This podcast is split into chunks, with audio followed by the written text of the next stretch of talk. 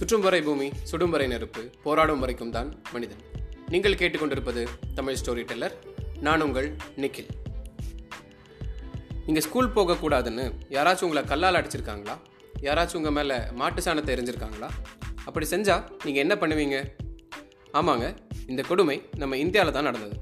ஆயிரத்தி எட்நூற்றி ஐம்பதுகளில் இந்தியாவில் இருக்கிற பெண்களுக்கு கல்வி கொடுக்க முதல் பெண்கள் பள்ளியை ஆரம்பித்த சாவித்ரிபாய் பூலே அவர்களோட வாழ்க்கை கதை பற்றி தான் நாம் இன்னைக்கு பேச போகிறோம் தன்னுடைய ஒன்பது வயதில் குழந்தை திருமணம் செய்து வைக்கப்பட்ட ஒரு பெண் தான் சாவித்ரிபாய் அவர் கல்வி கற்க ரொம்பவே ஆர்வமாக இருந்தார். இதை தன்னுடைய கணவர் ஜோதிபாய் கிட்ட சொல்லவும் தன் குடும்பத்தையும் ஊர் மக்களையும் எதிர்த்து பள்ளிக்கு அனுப்பினார்.